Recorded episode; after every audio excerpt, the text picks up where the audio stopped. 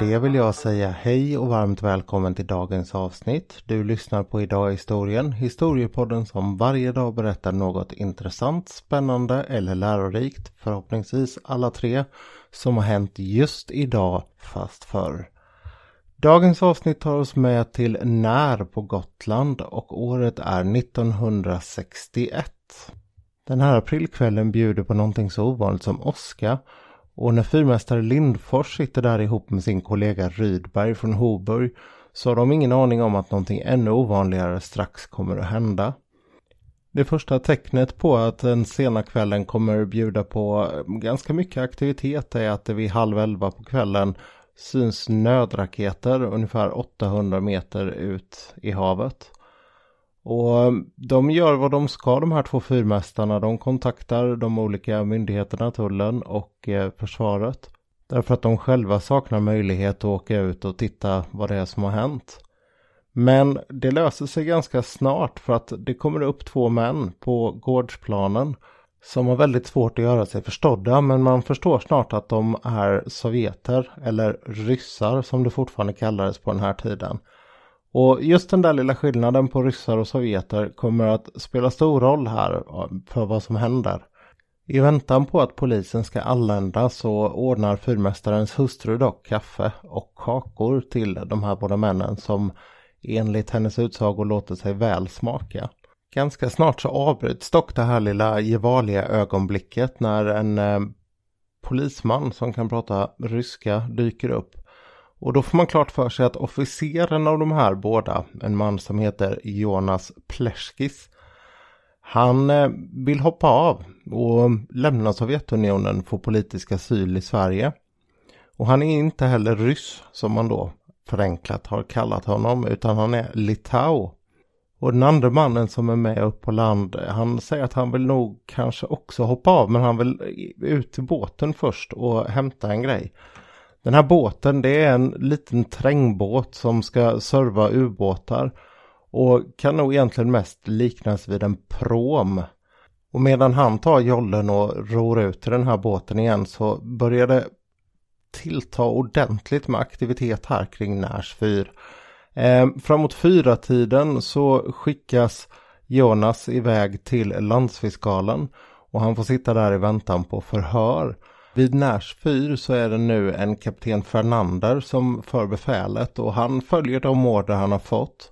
Om någon mer vill hoppa av och komma i land så ska de omhändertas och eh, på alla andra sätt så ska man försöka hålla situationen lugn och senare avhysa den här båten. Något man tycker det är bäst att vänta med tills fler skepp har anlänt från det militära. Efter en presskonferens vid halv nio på morgonen uppe i Stockholm så dröjer det ända fram till klockan elva tjugo innan H M S Fårösund kan lägga till bredvid båten, den här sovjetiska trängbåten. Och det står tämligen omgående klart att det är som Jonas Pleškys har sagt, att de männen som är kvar ombord, de klarar inte av att navigera tillbaka till Baltikum själva. Varför båten förs upp till Slite hamn.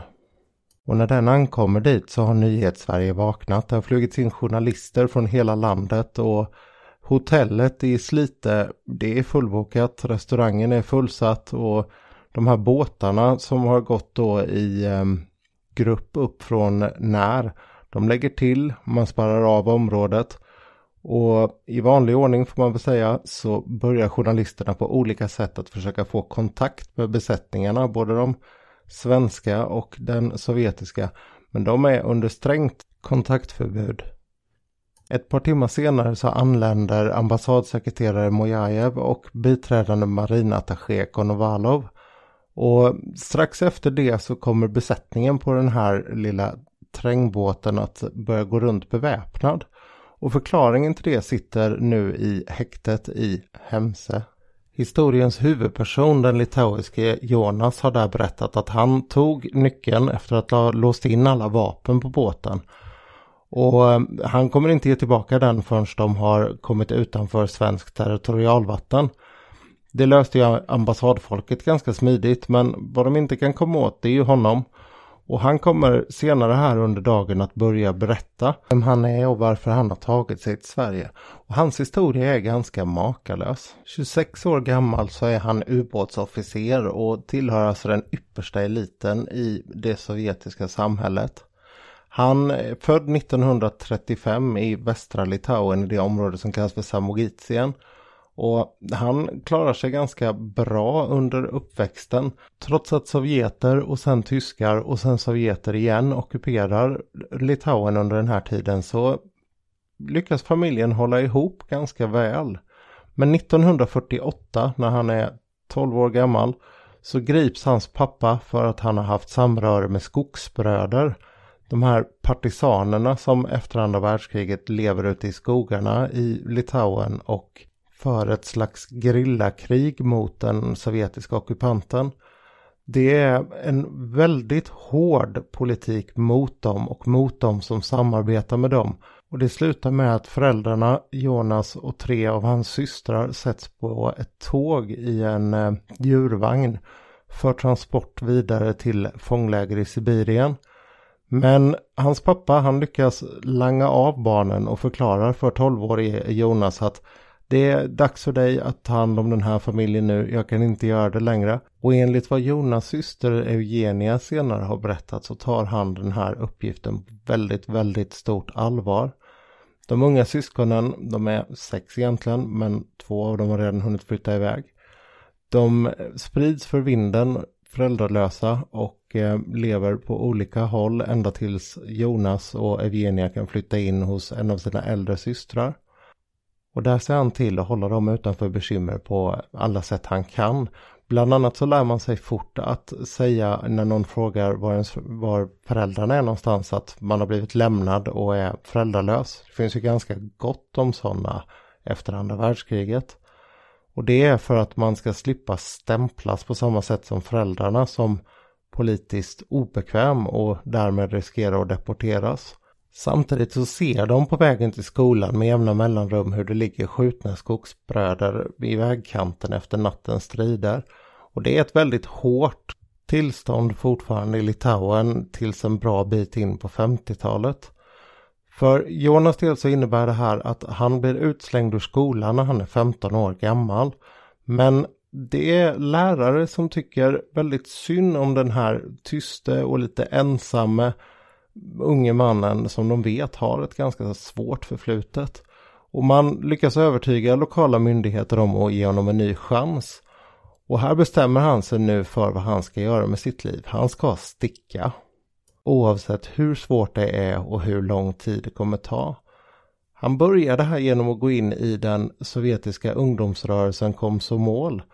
Och samtidigt börja studera väldigt hårt. Och han gör stora framgångar, han är väldigt, väldigt begåvad, duktig på alla sätt och vis i skolan. Men när han kommer till den polytekniska högskolan i Kaunas så blir det stopp. Trots att han har ett fenomenalt antagningsprov så säger de bara blankt nej till att han ska få börja studera. Och troligtvis är ju det här för att man har kommit på att han tillhör då en familj av politiskt opålitliga personer som eh, Sovjet skulle ha kallat det. Jonas åker hem och eh, där så kommer han direkt att placeras i flottan i sin värnplikt. Och det här blir hans nya sätt att försöka ta sig ut. När han märker där att det lönar sig att lägga manken till och imponera på officerarna så anstränger han sig till sitt yttersta för att kunna avancera i flottan. Och efter grundutbildningen är färdig så placeras han på sjökrigsskolan i Leningrad. Och även där så går det strålande. Det är ganska avancerade saker som man har börjat ägna sig åt på det sena femtiotalet. Atomubåtar och olika beräkningar kring dem. Men han har fortsatt väldigt goda resultat och placeras till slut i Klaipeda.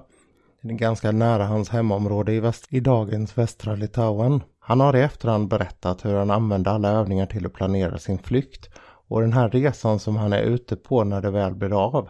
Det är lite olika uppgifter om vad det är som ska hända. Men det verkar som att han är på väg från Klaipeda med den här promliknande terrängbåten. Och ska upp till Tallinn.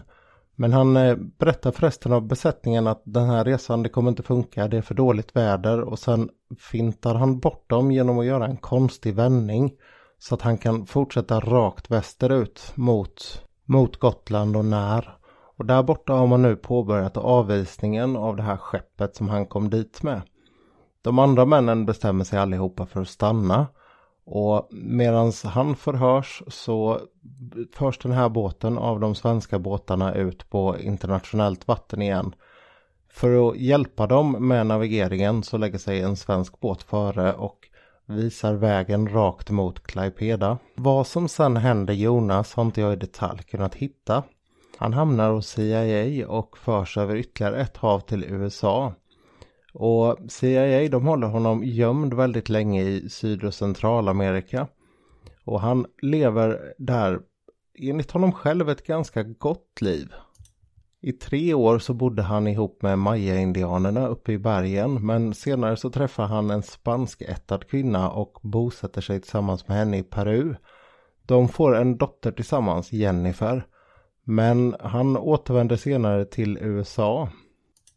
Och där får han väldigt mycket hjälp av C I A. De är ju oerhört tacksamma, för han har ju varit en perfekt källa för dem. Han är smart och välutbildad, väldigt insatt i eh, sovjetiska ubåtssystem och olika datorsystem. Och de hjälper ju såklart till med att skydda honom, men också med att skaffa honom jobb. Så han jobbar bland annat på en sjökrigsskola i Seattle, men också på Stanford-universitetet i... Eh, i Kalifornien, där han också är väldigt aktiv i litauiska amerikanska kretsar. Så aktiv som det går, därför att han är under hela den här tiden väldigt, väldigt rädd. Han vet om att han i sin frånvaro är dömd till döden i Sovjet, och han vet om att det finns folk som är ute efter att lyckas döda honom. Det är ju onekligen så att han har gjort Sovjet stor skada. Och han har själv svarat på frågan varför han gjorde det här och hur han lyckades bli så stark att han kunde kämpa i flera år för att lyckas ta sig ifrån Sovjet. Och hans enkla korta svar på det var att jag hade sett alldeles för mycket blod. nittonhundraåttioåtta så leder Gorbatjovs perestrojka till att han får träffa sin syster Evgenia igen. Hon har blivit en hyllad skådespelare i Sovjetunionen, och Evgenia själv har sagt att hennes skådespelarkarriär började den dagen hon fick en inbjudan, som man kallade det, till K G B. Hon gick dit väl medveten om vad det skulle handla om, även om hon inte visste vad hennes bror hade gjort, och hon körde på enligt tekniken anfall är bästa försvar. Så hon började anklaga K G B för att ha gjort hennes bror någonting. Och det verkar ha funkat ganska bra. Efter några år så fick familjen reda på att han hade hoppat av till Sverige. Men K G B informerade dem att det var med hjälp av en civil båt. På omvägar så har hon fått höra att han finns i U S A och har ett ganska bra liv. Och när de ses här nittonhundraåttioåtta så är hon där med en teatergrupp. De får fortfarande mötas under ganska... stora förberedelser, för att med sig på en sån här resa så hade man fortfarande vid den här tiden partifolk, och det skulle ju kunna innebära en viss risk för Jonas. Själv så sitter han efter det här hemma och lyssnar vid sin kortvågsradio på nyheterna från Moskva varje dag klockan halv fem och får höra hur hans älskade hemland Litauen är en av de, ett av de områden som verkligen leder kampen för att bryta ner Sovjet och göra sig fria. Och även om han begråter det faktum att det spills en hel del litauiskt blod innan landet kan bli fritt, så är han onekligen stolt över vad man lyckas åstadkomma. Det gör också att han nittonhundranittiotvå kan åka hem, och då har han hunnit få en hjärntumör. Så han vet att han inte har särskilt lång tid kvar att leva. Men enligt honom själv så är det viktigaste att få komma tillbaka och gå en promenad på de fälten där han sprang som ung. Och resan verkar ha gått bra på alla sätt och vis. Hans enda sorg är att han inte kan göra mer för att hjälpa sitt gamla hemland. Han återvänder hem, och ett år senare, nittonhundranittiotre, så avlider han av den här tumören.